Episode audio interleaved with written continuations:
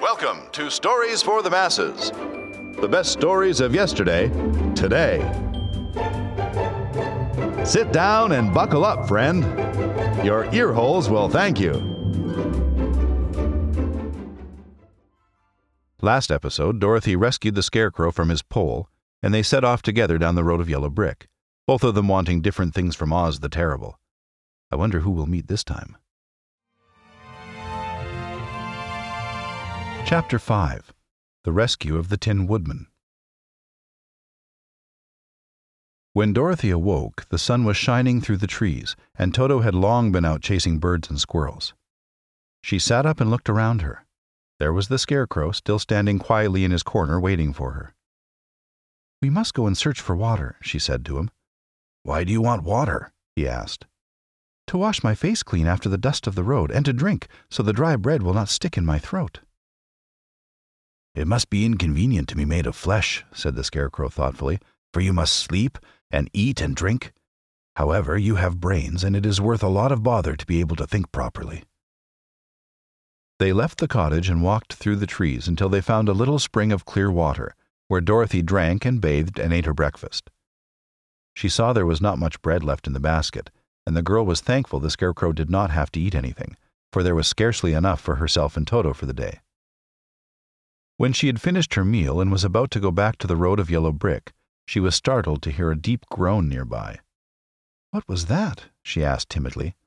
I cannot imagine, replied the Scarecrow, but we can go and see. Just then another groan reached their ears, and the sound seemed to come from behind them. They turned and walked through the forest a few steps, when Dorothy discovered something shining in a ray of sunshine that fell between the trees. She ran to the place and then stopped short with a cry of surprise. One of the big trees had been partly chopped through, and standing beside it, with an uplifted axe in his hands, was a man made entirely of tin. His head and arms and legs were jointed upon his body, but he stood perfectly motionless as if he could not stir at all. Dorothy looked at him in amazement, and so did the Scarecrow, while Toto barked sharply and made a snap at the tin legs, which hurt his teeth. Did you groan? asked Dorothy. Yes, answered the Tin Man. I did I've been groaning for more than a year, and no one has ever heard me before or come to help me. What can I do for you? she inquired softly, for she was moved by the sad voice in which the man spoke. Get an oil can and oil my joints, he answered. They are rusted so badly that I cannot move them at all. If I am well oiled, I shall soon be all right again. You will find an oil can on a shelf in my cottage. Dorothy at once ran back to the cottage and found the oil can, and then she returned and asked anxiously, where are your joints? Oil my neck first, replied the Tin Woodman. So she oiled it, and as it was quite badly rusted, the Scarecrow took hold of the tin head and moved it gently from side to side until it worked freely, and then the man could turn it himself. Now oil the joints in my arms, he said, and Dorothy oiled them, and the Scarecrow bent them carefully until they were quite free from rust and as good as new. The Tin Woodman gave a sigh of satisfaction and lowered his axe, which he leaned against the tree.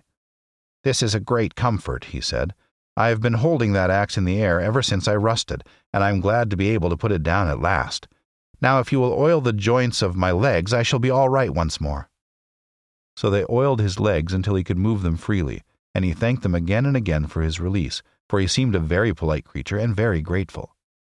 I might have stood there always if you had not come along, he said, so you have certainly saved my life. How did you happen to be here? We are on our way to the Emerald City to see the great Oz, she answered, and we stopped at your cottage to pass the night. Why do you wish to see Oz? he asked. I want him to send me back to Kansas, and the Scarecrow wants him to put a few brains into his head, she replied. The Tin Woodman appeared to think deeply for a moment, then he said, Do you suppose Oz could give me a heart? Why, I guess so, Dorothy answered. It would be as easy as to give the Scarecrow brains. True, the Tin Woodman returned. So if you will allow me to join your party, I will also go to the Emerald City and ask Oz to help me. Come along, said the Scarecrow heartily, and Dorothy added that she would be pleased to have his company. So the Tin Woodman shouldered his axe, and they all passed through the forest until they came to the road that was paved with yellow brick. The Tin Woodman had asked Dorothy to put the oil can in her basket. For, he said, if I should get caught in the rain and rust again, I would need the oil can badly. It was a bit of good luck to have their new comrade join the party, For soon after they had begun their journey again, they came to a place where the trees and branches grew so thick over the road that the travelers could not pass. But the Tin Woodman set to work with his axe and chopped so well that soon he cleared a passage for the entire party. Dorothy was thinking so earnestly as they walked along that she did not notice when the Scarecrow stumbled into a hole and rolled over to the side of the road. Indeed, he was obliged to call to her to help him up again. Why didn't you walk around the hole? Asked the Tin Woodman. I don't know enough, replied the Scarecrow cheerfully. My head is stuffed with straw, you know, and that is why I am going to Oz to ask him for some brains.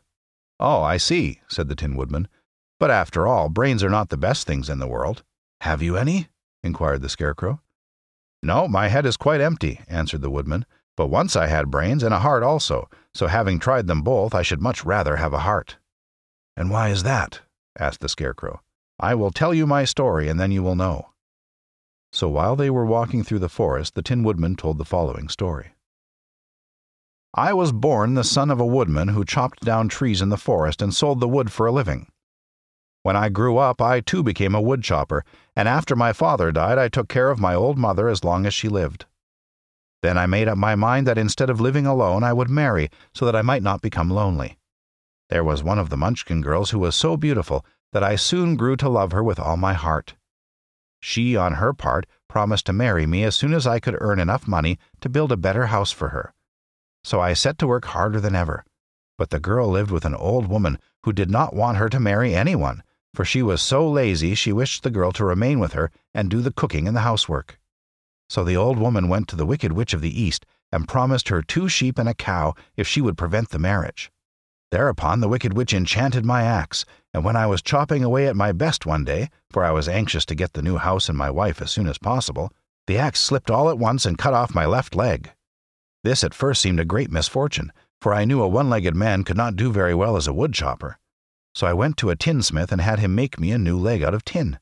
The leg worked very well once I was used to it, but my action angered the Wicked Witch of the East, for she had promised the old woman I should not marry the pretty Munchkin girl. When I began chopping again, my axe slipped and cut off my right leg. Again I went to the tinner, and again he made me a leg out of tin. After this, the enchanted axe cut off my arms, one after the other, but nothing daunted, I had them replaced with tin ones. The wicked witch then made the axe slip and cut off my head, and at first I thought that was the end of me, but the tinner happened to come along and he made me a new head out of tin. I thought I had beaten the wicked witch then, and I worked harder than ever, but I little knew how cruel my enemy could be. She thought of a new way to kill my love for the beautiful Munchkin maiden and made my axe slip again, so that it cut right through my body, splitting me into two halves. Once more the tinner came to my help and made me a body of tin, fastening my tin arms and legs and head to it by means of joints, so that I could move around as well as ever. But alas, I now had no heart, so that I lost all my love for the Munchkin girl and did not care whether I married her or not. I suppose she is still living with the old woman, waiting for me to come after her. My body shone so brightly in the sun that I felt very proud of it, and it did not matter now if my axe slipped, for it could not cut me. There was only one danger that my joints would rust, but I kept an oil can in my cottage and took care to oil myself whenever I needed it. However, there came a day when I forgot to do this, and being caught in a rainstorm before I thought of the danger, my joints had rusted, and I was left to stand in the woods until you came to help me. It was a terrible thing to undergo, but during the year I stood there I had time to think that the greatest loss I had known was the loss of my heart. While I was in love, I was the happiest man on earth, but no one can love who has not a heart, and so I am resolved to ask Oz to give me one. If he does, I will go back to the Munchkin maiden and marry her. Both Dorothy and the Scarecrow had been greatly interested in the story of the Tin Woodman, and now they knew why he was so anxious to get a new heart. All the same, said the Scarecrow, I shall ask for brains instead of a heart for a fool would not know what to do with a heart if he had one. I shall take the heart, returned the Tin Woodman, for brains do not make one happy, and happiness is the best thing in the world. Dorothy did not say anything, for she was puzzled to know which of her two friends was right, and she decided if she could only get back to Kansas and Aunt Em, it did not matter so much whether the Woodman had no brains and the Scarecrow no heart, or each got what he wanted. What worried her most was that the bread was nearly gone, and another meal for herself and Toto would empty the basket. To be sure, neither the woodman nor the scarecrow ever ate anything, but she was not made of tin nor straw, and could not live unless she was fed. Chapter 6 The Cowardly Lion All this time, Dorothy and her companions had been walking through the thick woods. The road was still paved with yellow brick, but these were much covered by dried branches and dead leaves from the trees, and the walking was not at all good. There were few birds in this part of the forest, for birds love the open country where there is plenty of sunshine, but now and then there came a deep growl from some wild animal hidden among the trees. These sounds made the little girl's heart beat fast, for she did not know what made them, but Toto knew, and he walked close to Dorothy's side and did not even bark in return. How long will it be, the child asked of the Tin Woodman, before we are out of the forest? I cannot tell, was the answer for I have never been to the Emerald City. But my father went there once when I was a boy, and he said it was a long journey through a dangerous country. Although nearer to the city where Oz dwells, the country is beautiful. But I am not afraid so long as I have my oil can, and nothing can hurt the Scarecrow, while you bear upon your forehead the mark of the Good Witch's kiss, and that will protect you from harm. But Toto, said the girl anxiously, what will protect him? We must protect him ourselves if he is in danger, replied the Tin Woodman. Just as he spoke, there came from the forest a terrible roar, and the next moment a great lion bounded into the road. With one blow of his paw, he sent the scarecrow spinning over and over to the edge of the road, and then he struck at the Tin Woodman with his sharp claws. But, to the lion's surprise, he could make no impression on the tin, although the woodman fell over in the road and lay still. Little Toto, now that he had an enemy to face, ran barking toward the lion, and the great beast had opened his mouth to bite the dog, when Dorothy, fearing Toto would be killed and heedless of danger, rushed forward and slapped the lion upon his nose as hard as she could, while she cried out, Don't you dare to bite Toto! You ought to be ashamed of yourself, a big beast like you, to bite a poor little dog! I didn't bite him, said the lion as he rubbed his nose with his paw where Dorothy had hit it. No, but you tried to, she retorted. You are nothing but a big coward. I know it, said the lion, hanging his head in shame. I've always known it. But how can I help it? I don't know, I'm sure. To think of your striking a stuffed man like the poor scarecrow. Is he stuffed? asked the lion in surprise, as he watched her pick up the scarecrow and set him upon his feet, while she patted him into shape again. Of course he's stuffed, replied Dorothy, who was still angry. That's why he went over so easily, remarked the lion. It astonished me to see him whirl around so. Is the other one stuffed also? No, said Dorothy. He's made of tin. And she helped the woodman up again. That's why he nearly blunted my claws, said the lion. When they scratched against the tin, it made a cold shiver run down my back. What is that little animal you are so tender of? He is my dog, Toto, answered Dorothy. Is he made of tin or stuffed? Asked the lion. Neither. He's a, a, a meat dog, said the girl. Oh, He's a curious animal and seems remarkably small now that I look at him. No one would think of biting such a little thing except a coward like me, continued the lion sadly. What makes you a coward? asked Dorothy, looking at the great beast in wonder, for he was as big as a small horse. It's a mystery, replied the lion. I suppose I was born that way. All the other animals in the forest naturally expect me to be brave, for the lion is everywhere thought to be the king of beasts. I learned that if I roared very loudly, every living thing was frightened and got out of my way. Whenever I've met a man, I've been awfully scared, but I just roared at him and he has always run away as fast as he could go. If the elephants and the tigers and the bears had ever tried to fight me, I should have run myself. I'm such a coward. But just as soon as they hear me roar, they all try to get away from me, and of course I let them go. But that isn't right. The king of beasts shouldn't be a coward, said the scarecrow. I know it, returned the lion, wiping a tear from his eye with the tip of his tail. It is my great sorrow, and makes my life very unhappy. But whenever there is danger, my heart begins to beat fast. Perhaps you have heart disease, said the Tin Woodman. It may be, said the lion. If you have, continued the Tin Woodman, you ought to be glad, for it proves you have a heart. For my part, I have no heart, so I cannot have heart disease. Perhaps, said the lion thoughtfully, if I had no heart, I should not be a coward. Have you brains? asked the Scarecrow. I suppose so. I've never looked to see, replied the Lion. I'm going to the Great Oz to ask him to give me some, remarked the Scarecrow, for my head is stuffed with straw. And I'm going to ask him to give me a heart, said the woodman. And I'm going to ask him to send Toto and me back to Kansas, added Dorothy. Do you think Oz could give me courage? asked the cowardly lion. Just as easily as he could give me brains, said the scarecrow. Or give me a heart, said the Tin Woodman. Or send me back to Kansas, said Dorothy.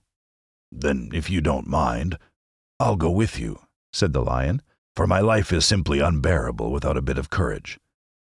You will be very welcome, answered Dorothy, for you will help to keep away the other wild beasts.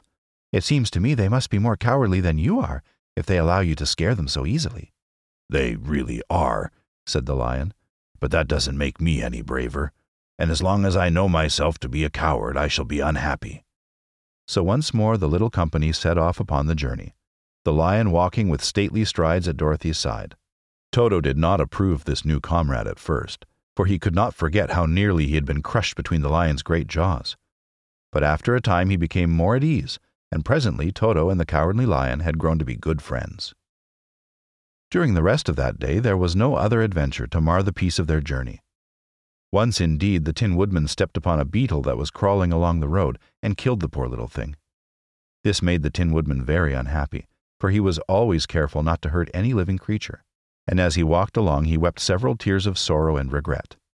These tears ran slowly down his face and over the hinges of his jaw, and there they rusted. When Dorothy presently asked him a question, the Tin Woodman could not open his mouth for his jaws were tightly rusted together. He became greatly frightened at this and made many motions to Dorothy to relieve him, but she could not understand. The lion was also puzzled to know what was wrong, but the scarecrow seized the oil can from Dorothy's basket and oiled the woodman's jaws, so that after a few moments he could talk as well as before. This will serve me a lesson, said he, to look where I step. For if I should kill another bug or beetle, I should surely cry again, and crying rusts my jaw so that I cannot speak. Thereafter he walked very carefully, with his eyes on the road, and when he saw a tiny ant toiling by, he would step over it so as not to harm it. The Tin Woodman knew very well he had no heart, and therefore he took great care never to be cruel or unkind to anything. You people with hearts, he said, have something to guide you, and need never do wrong. But I have no heart, and so I must be very careful. When Oz gives me a heart, of course, I needn't mind so much.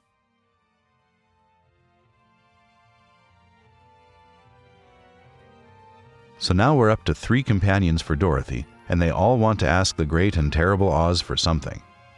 I've looked ahead a little bit, and next episode is when things really start to get exciting and dangerous. Don't miss it. Um, hi. Just thought I should let you know. If you enjoy the podcast and you'd like to throw us a couple of dollars, you can do that at patreon.com forward slash stories for the masses. If you kick in $2 a month, you get early access to new episodes and the chance for a shout out during the podcast. If you bump that up to $10 a month, you also get access to additional materials. Things like author bios, historical information, and extra stories written by the author we're featuring. If you wanted to skip all this episode stuff and listen to the whole book at once, you can buy the audiobook at pretty much anywhere that sells audiobooks, except Audible. For a list of places to buy the audiobook, visit stories4masses.com forward slash audiobooks. That's the numeral for, not the word for. Well, that's it for this episode. Hope you enjoyed it, and hopefully we'll see you again next time. Bye for now.